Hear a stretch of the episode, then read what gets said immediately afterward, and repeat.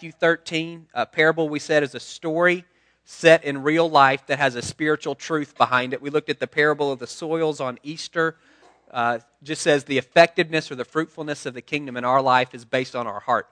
Our hearts determine how effective the kingdom is uh, working in us, how effective the gospel is in us. Last week we looked at three different parables, and I said they kind of answer this question well, why are things the way they are? If the kingdom is the rule or reign of God and God is good and He's powerful, then how come there's still so much difficulty and pain in the world? And we looked at three different parables. One was the weeds, and we said the righteous and the wicked live together until the end. God doesn't just start plucking weeds. He doesn't do that. Thankfully, He would have plucked most of us at some point a long time ago. He allows the righteous and the wicked to live together until the end of time.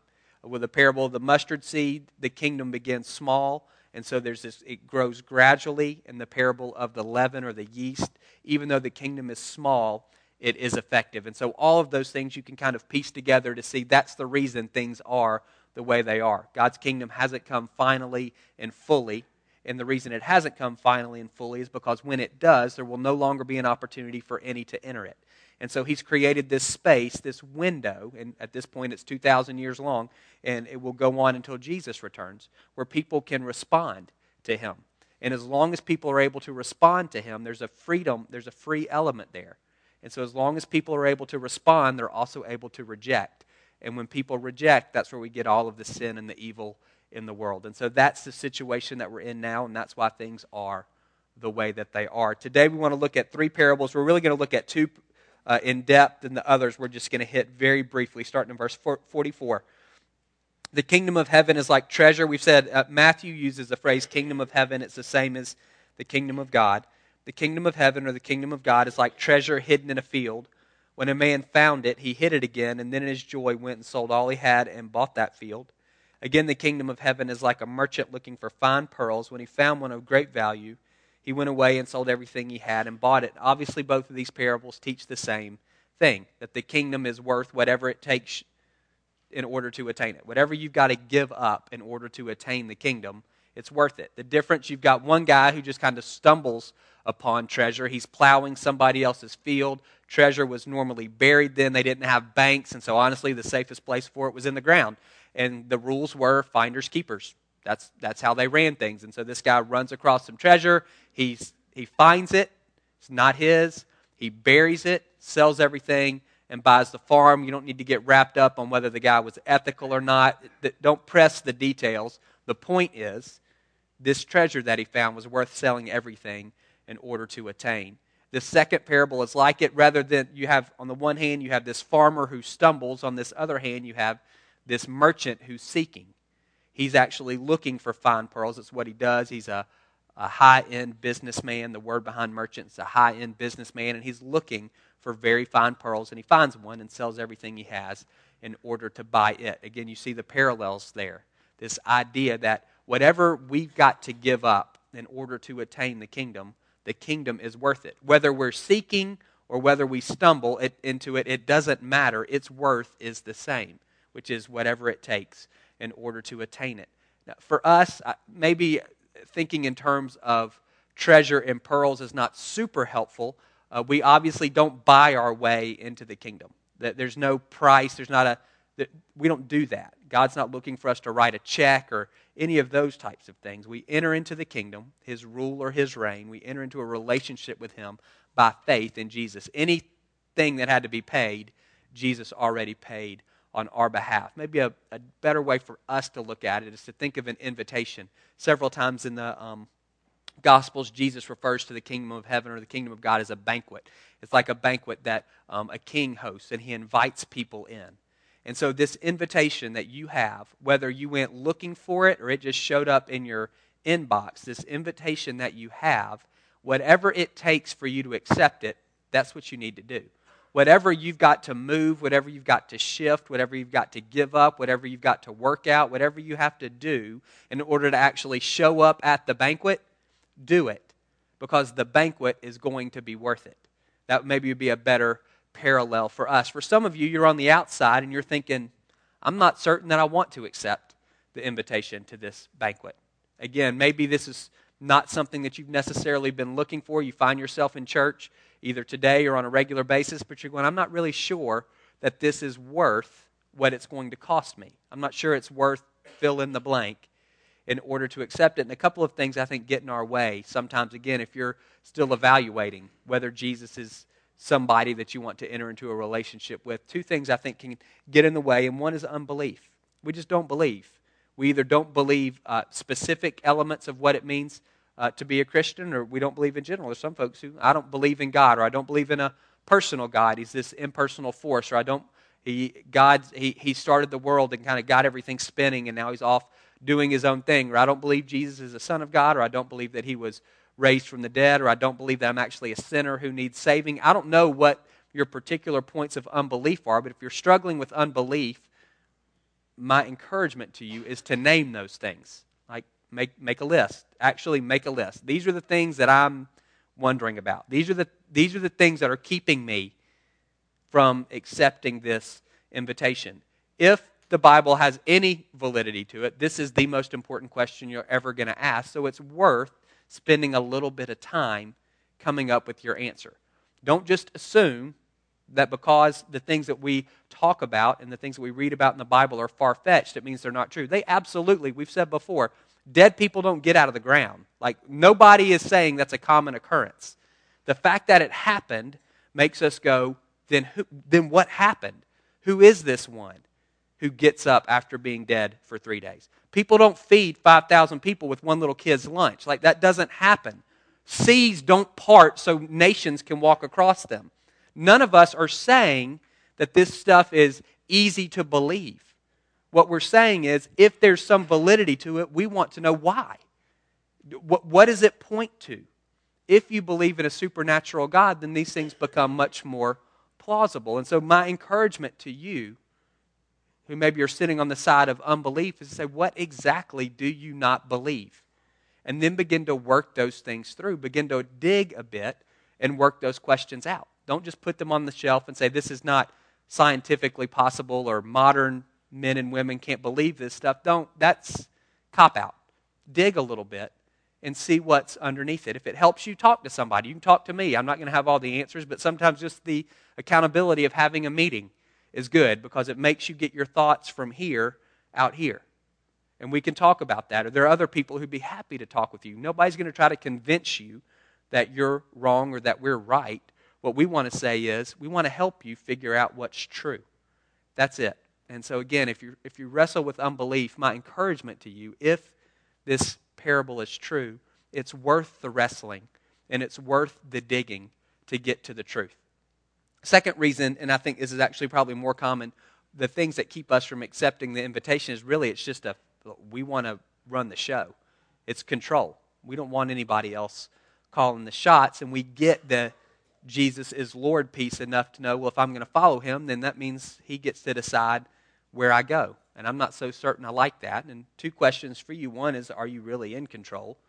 And what are you really in control of? And I think if we're honest, most of us would say, there's not a whole lot of things that we're really controlling. Most of us have these moments throughout the week where we go, I, I actually don't, there's not a whole lot of things that I can keep right here.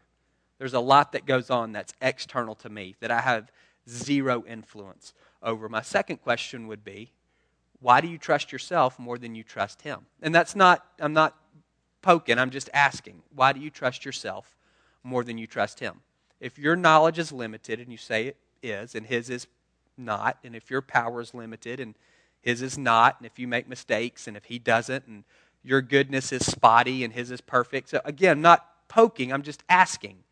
Why would you trust yourself more than you would trust him? And if you can dig a bit into that question, it might help you realize why it's difficult for you to relinquish control to him. So, those are just two things. If you this, this invitation has been issued, whether it was something that you went looking for or something that just found you, my encouragement to you is really to dig into the reasons that would keep you from accepting it.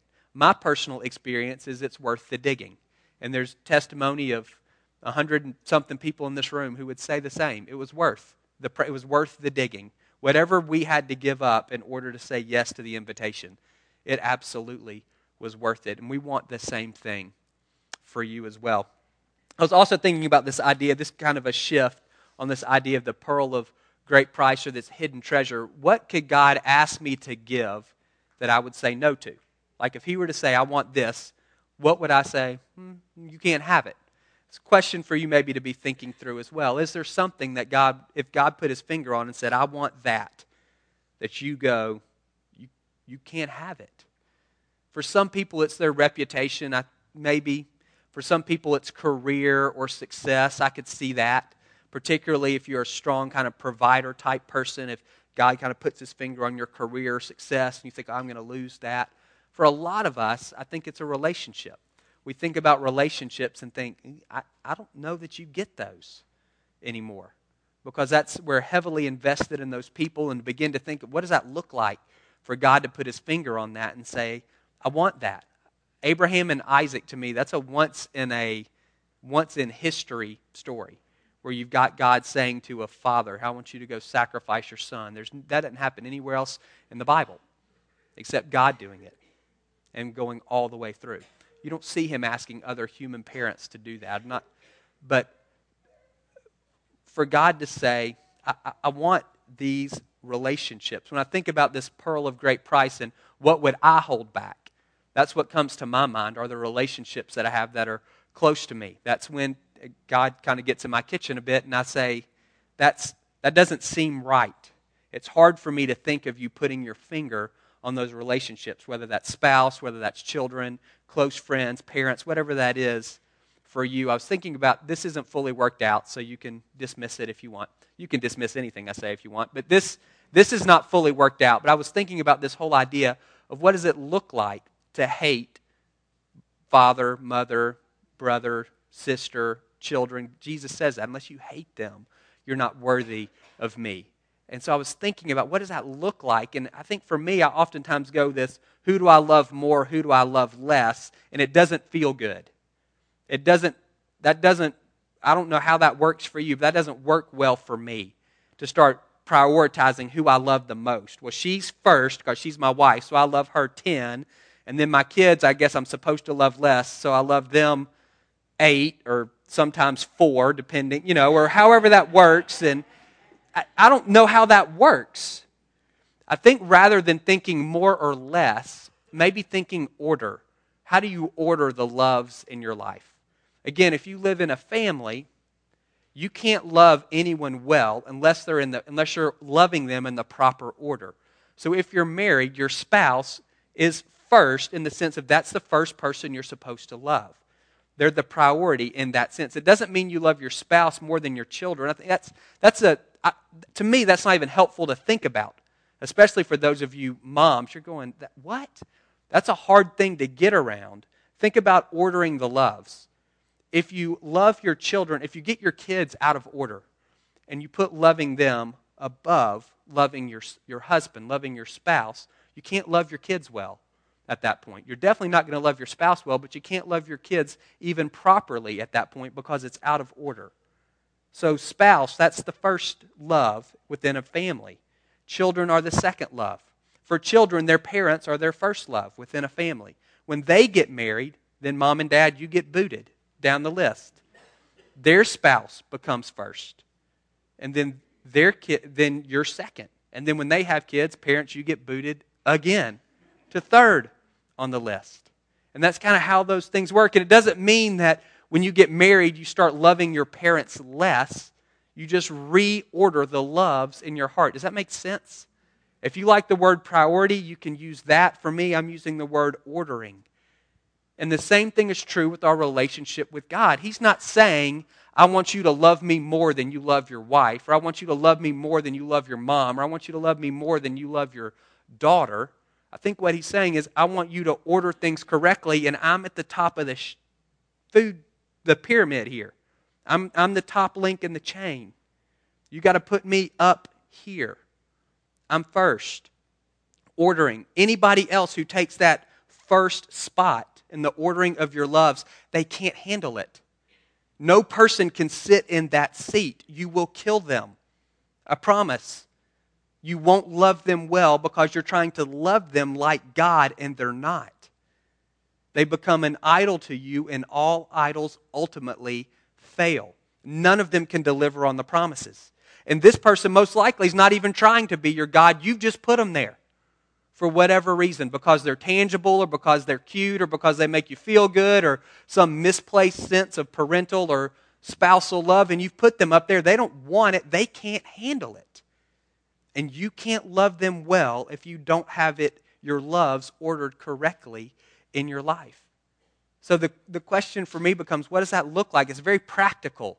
It's not who love who do I love the most and do I love God more than I love Misty and how do I prove that to her? Let me be mean to her and that means I love God more. I, I don't even know how that works out. But there's a very practical way of saying, let me order the loves in my life and let me love him first. And then that allows me to love her, which allows me to love my children, which allows me to love my family and friends, which allows me to love my church and my community and all of these things. There's an ordering there. And if there's a place for you where that line starts getting fuzzy, to me, that's a warning sign. That's an area where the enemy can, can work. If there's a place for you where, where it gets hard, practically, for you to live out that ordering. I'm speaking primarily about relationships. For you, it might be something else. It might be your career, it might be success, it might be your reputation. For some people, it's safety and health. For some people, it's comfort. But wherever that line gets fuzzy, that's where the enemy is going to, that's, that's ground for him. That's an opportunity for him to get in there and start wreaking all kinds of havoc because you're not ordering the loves of your life well. You're not ordering the priorities of your life well. And once they get out of whack, that's when all kinds of things can fall apart. In the kingdom, there's just kind of this principle the only things you get to keep are the things you first let go of. That's how it works. Anyone who wants to keep his life, you're going to lose it. Anyone who gives up his life willingly, lays it down, anyone who gives up his life for Jesus and for the sake of the kingdom, you get to keep it. And so you can apply that across the board. If there's things that you want to keep, the first step in keeping them is not holding on to them, it's relinquishing them to the Lord. It's recognizing, look, I'm going to give these things to you first. And once you've given them to Him, then they've lost their ability to become an idol to you. Then it's safe for God to give those things back to you and for you to be able to fully enjoy them. And that works for relationships, that works for stuff, that works for kind of these intangible future hope, dreams, all of those things. Until you give those things to Him first, they're a threat to become an idol in your life. But once you do relinquish them, then He's free to give them back and you can enjoy them. So, how do we do that? I was thinking about this also. So, what does that look like for Jesus to be the pearl of great price? So that's his statement of fact for some of us, we go, eh, okay, he says that. I'm not sure that I feel that. There are other things that I feel are more important. There are other things that get me jumping out of my seat quicker than the idea of Jesus. There are other things I could think of sacrificing for, even more than I could think about sacrificing for him. Ultimately, I get around to him because it's the right answer and I'm a good guy. But that's not my first inclination. My first inclination is not he's the hidden treasure. It's not he's the pearl of great price. It's not he's worth whatever I've got to give up in order to attain. How do we cultivate that? Honestly, I think it's a very personal thing. My general answer is you've got to tend the fire. And I think there's some practical strategies for working that out that are, again, individualized, and I'm not going to spend any time on that. The underlying thing for me, I was praying this morning, I think, is it's, it's grasping the relational dynamic if we as people can begin to relate to God as a person, that changes everything. If you can begin to relate to God as a person the way you would relate to me or to one of your friends, that will change everything about your relationship with God. Most of us see our relationship with God as two one way streets. One way from us to Him, we pray, we read, we sing. It's just, he, whatever that is for Him, that's just what we do. And then one way from Him to us is He saves us. He forgives us of our sins, and occasionally, if we're in a lot of trouble, He'll rescue us. But they're, they're, it's like Church Street and Cherokee, they never touch. There's a, they're a block apart from each other. That's the picture a lot of us have in our relationship with God. It's two one way streets, and it can't be further from the truth. He's a person, and He's looking for a relationship with us. For some of you, if you could just grasp the fact that God wants to speak to you, it would change everything about your life. If you just knew, God wants to talk to me today, not just about the big things, but about anything. He just wants to talk. He wants to share. He wants to let you in on what he's doing. Not, but, not so you can go do anything for him, just because he thinks you're great and he wants to let you know what's going on.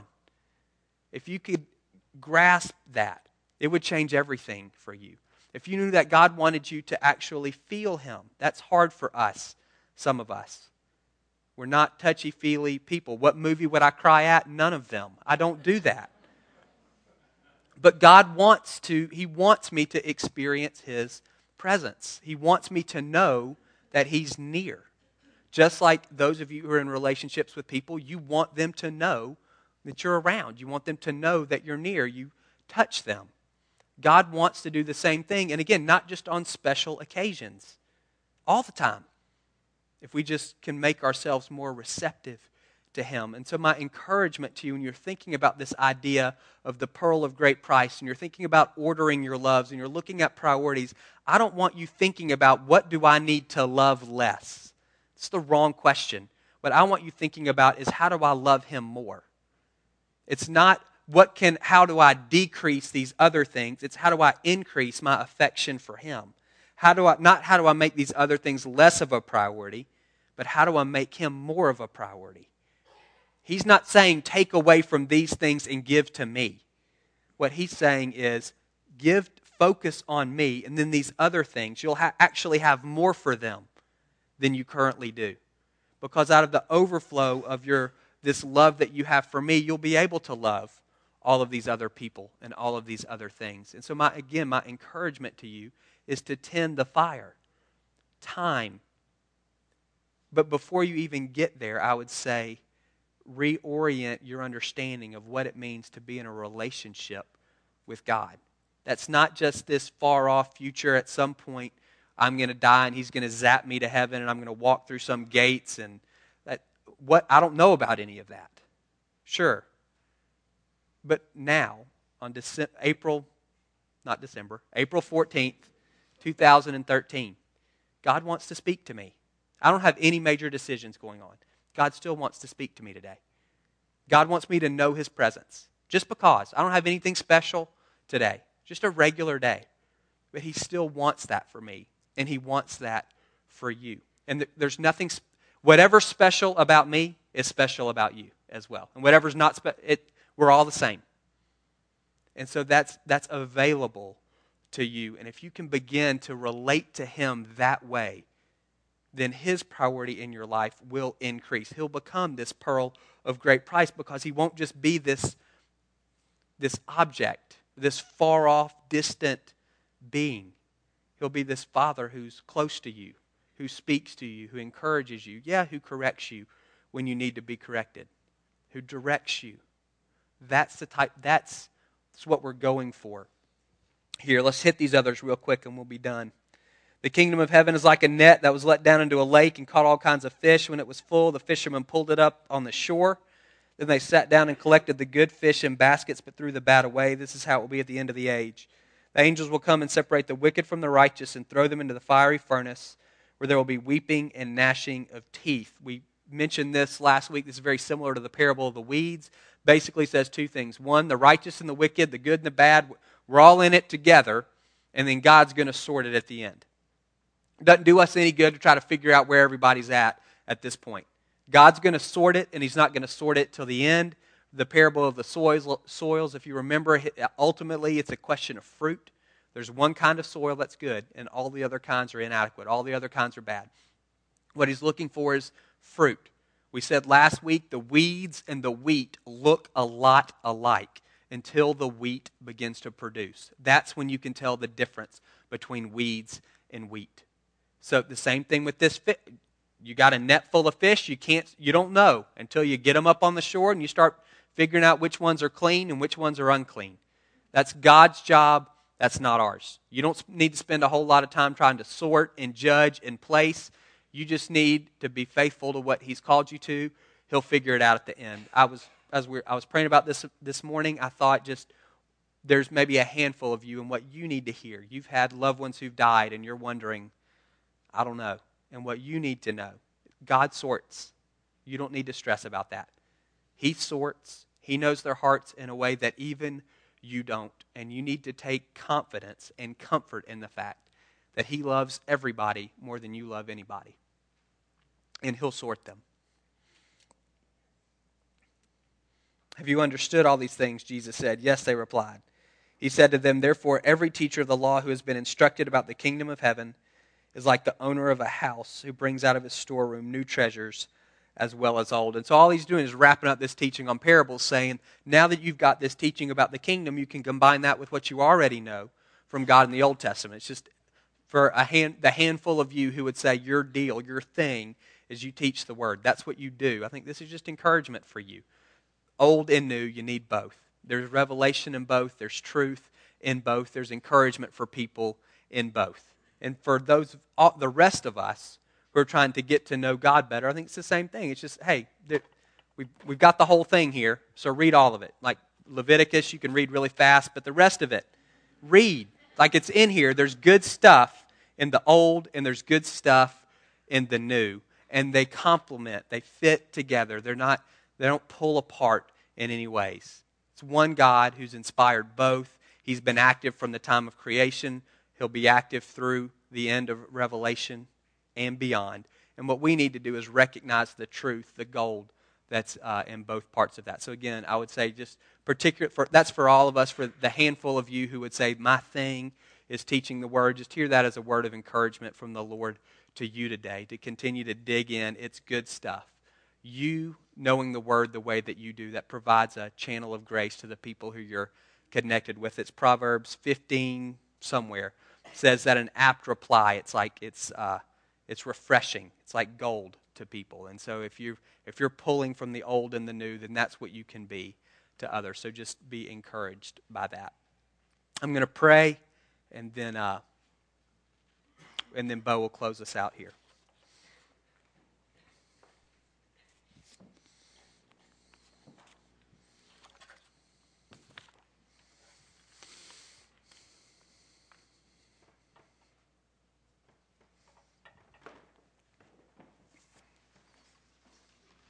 So I've not, this is not, uh, I don't usually call people out, but I'm going to this morning, more just because I'm afraid I'm going to forget than for anything else. But Russell, during worship, when we were singing kind of the picture I had, I was praying for you about the, your whole wisdom thing.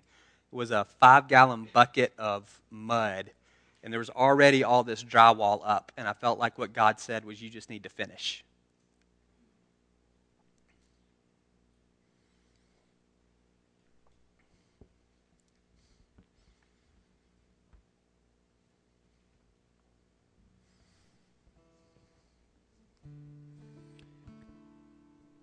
And what I want us to do here as we close, we'll have ministry teams in the front. We'll pray for you about anything that you have going on. But I would particularly like to press in this idea of priority and ordering of your loves. If that's an area where you struggle, we'd love to pray with you about that. Again, I don't think the issue is that. Um, I, don't, I don't want you thinking you've got to start loving other things less what we're going to pray is that you begin to love God more.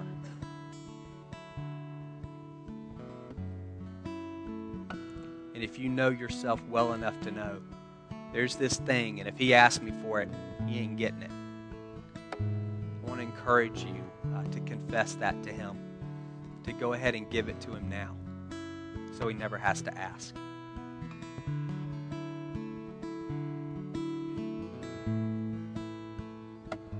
God, I pray for each of us uh, that we would know you as the pearl of great price. That's what you are.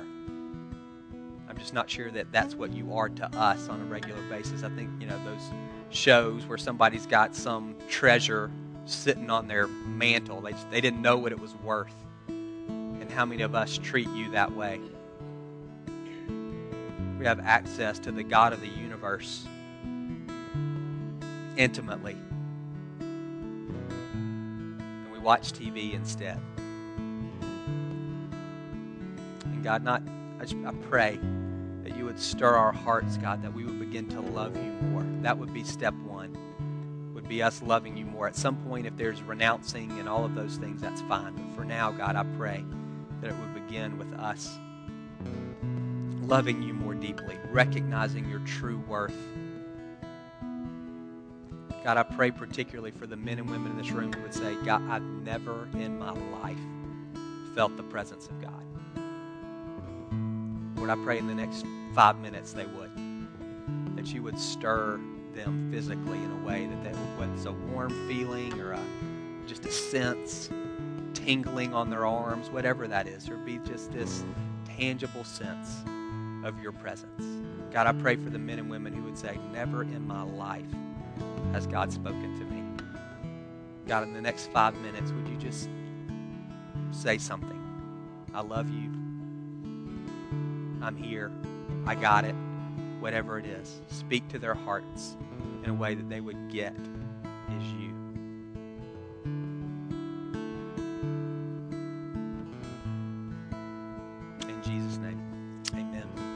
You guys can stand, and we're going to close again, but we'll, this one uh, ministry song, and then Bo will dismiss us. We'll have ministry teams in the corners. If you want prayer about anything, again, we'd love to pray uh, with you.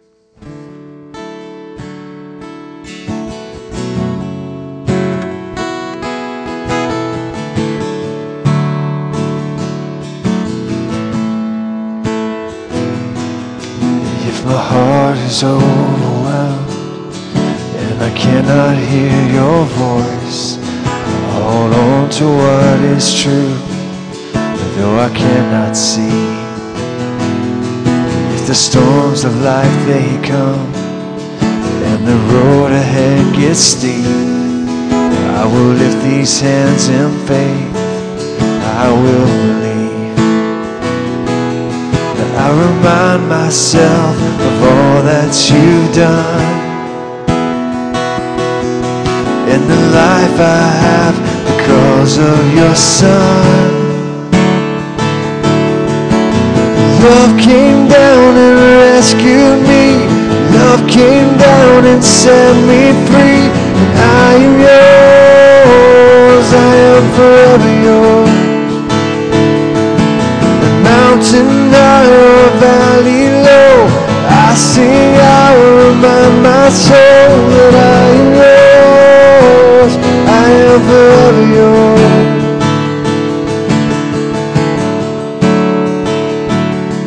When my heart is filled with hope and every promise comes my way, when I feel your hands of grace rest upon me I'm staying desperate for you, God, staying humbled at your feet. I will lift these hands in praise. I will believe. I remind myself of all that you've done and the life I have because of your Son. Love came down and rescued me. Love came down and set me free. And I am. I am forever yours. Mountain high valley low. I sing, I remind my soul that I am yours. I am forever yours. Love came down. And love came down and rescued me. Love came down and set me free. And I am yours. I am forever yours. Mountain high valley low. Sing, I will remind my soul that I am yours. I am forever yours. And I am yours. And I am yours for all my days. Jesus, I am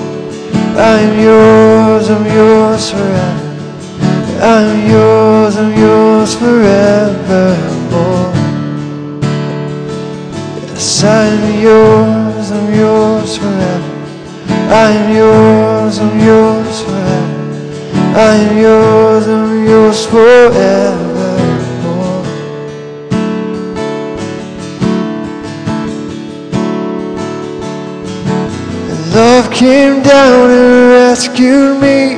Love came down and set me free. I am yours, I am forever yours.